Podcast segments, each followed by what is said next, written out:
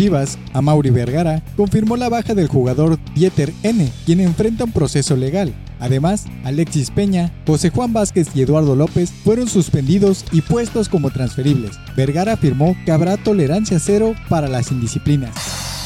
En otras noticias, el ex campeón de peso pluma, Shakur Stevenson, se ofreció para enfrentar a Oscar Valdés por el título de peso ligero, luego de que el cancunense Miguel Berchet confirmó que dio positivo por COVID-19. Stevenson dijo que ya habló con sus agentes para buscar una oportunidad con la promotora Top Rank. Por último, la Fórmula 1 confirmó la realización del Gran Premio de Arabia Saudita en la ciudad de Jeddah para noviembre del 2021. Esto siempre y cuando la pandemia lo permita.